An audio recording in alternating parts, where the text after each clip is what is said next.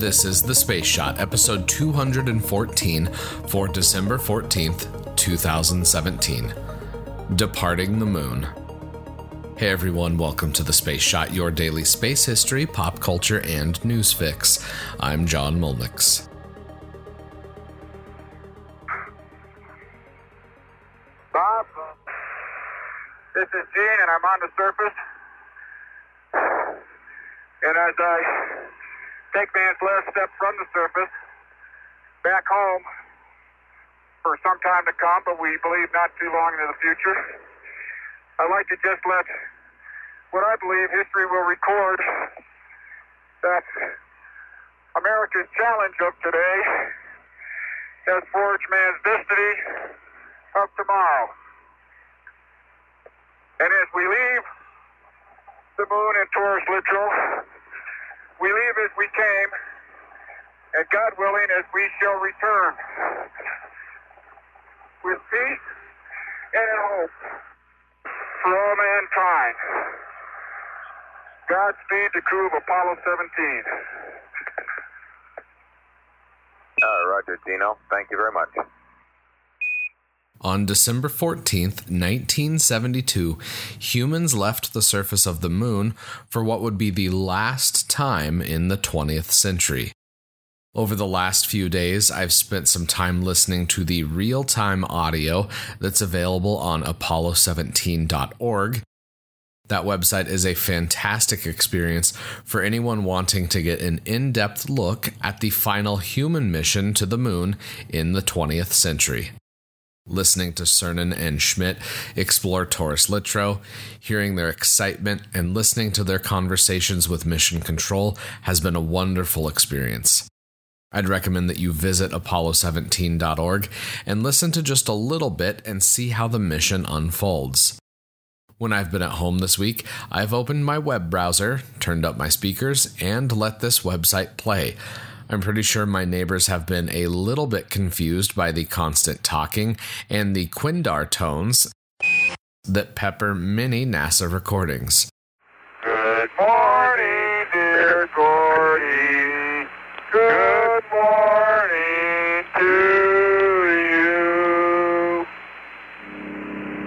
This is Apollo Control at 183 hours 32 minutes. Uh, we're about 14 minutes. The tradition of wake up music was alive and well during Apollo 17. This time, however, the crew had a little bit of a leg up and sung a wake up call to Houston. Pick up with the taped replay of that uh, Good Morning rendition from the crew and then uh, follow it live. This is what I love about human exploration of the solar system. Besides the incredible science that can be conducted, we also take our good nature and humor with us. Speaking of good humor, Apollo 17 had the first geologist and poet on board the lunar module. Well, it's the week before Christmas, and all through the limb, not a commander was stirring, not even Cernan. Their samples were stowed in their places with care, in hopes that with you they soon will be there. And Cernan, Gene in his hammock, and I in my cap had just settled our brains for a long, a short lunar nap. And out on, the, out on, up on a cob loop, there rose such a scatter. I sprang from my hammock to see what was the matter. Sun on the breast of the surface below gave the luster of objects as if in snow. And what to my wondering eyes should appear but a miniature rover and eight tiny reindeer. And a little old driver so lively and quick I knew in a moment it must be St. Nick. I heard him explain as the over the hills he did speed. Merry Christmas to all, and to all to you all, Godspeed. Very good.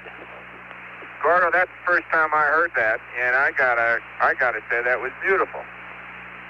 I agree. Uh, did the LMP get any sleep, or did he spend all night composing that? People always said we ought to have a poet in space. I don't think we've made it yet. No, for some reason I really woke With the lunar samples stowed and the crew ready to depart, Challenger lifted off from the moon. This marked the end of lunar surface operations for Apollo 17 and the last time that humans would step foot on the moon in the 20th century. The television camera attached to the lunar rover was able to capture the departure of Challenger, and I'm linking to that short video in the show notes. It's disappointing that humans never made it back to the moon in the 20th century, and I'm hopeful that we may finally be on a path back to the moon and then to the planets beyond, to paraphrase Kennedy. The last few NASA directives to get back to the moon haven't yielded any results, just bloated budgets. Space Policy Directive 1 is new enough, and there's no evidence to show how or if it will work, so we have to hold judgment on that until there are results. However, next week I am going to be talking with a few space policy and law experts about Space Policy Directive 1, and that roundtable discussion will be out over next weekend. It will be interesting to see what the initial thoughts are on that new directive. I've moved The Force Awakens to tomorrow's episode since I'm going to try to see The Last Jedi tonight. I figure I'll talk about both of those movies in one episode since they obviously tie together. I hope you enjoyed today's podcast. Thank you to all of you that have left a review for the podcast. It really means a lot to me, and it does help more people find the show. If you leave a review, screenshot it, send it to me at John Mulnix pretty much everywhere on the internet, and I'll shoot you a Space Shot sticker and a little thank you. Also, make sure you hit the subscribe button, that way you don't miss any of the daily episodes. As always, the show notes have more information on today's episode. You can hit me up on Instagram and Twitter. Find me at John Mulnix. I'm always up to chat. You can also connect with me on Facebook. Just search the Space Shot or click the link in the show notes. Tomorrow, Gemini 6 and Star Wars. I'm John Mulnix, and I'll catch you on the flip side.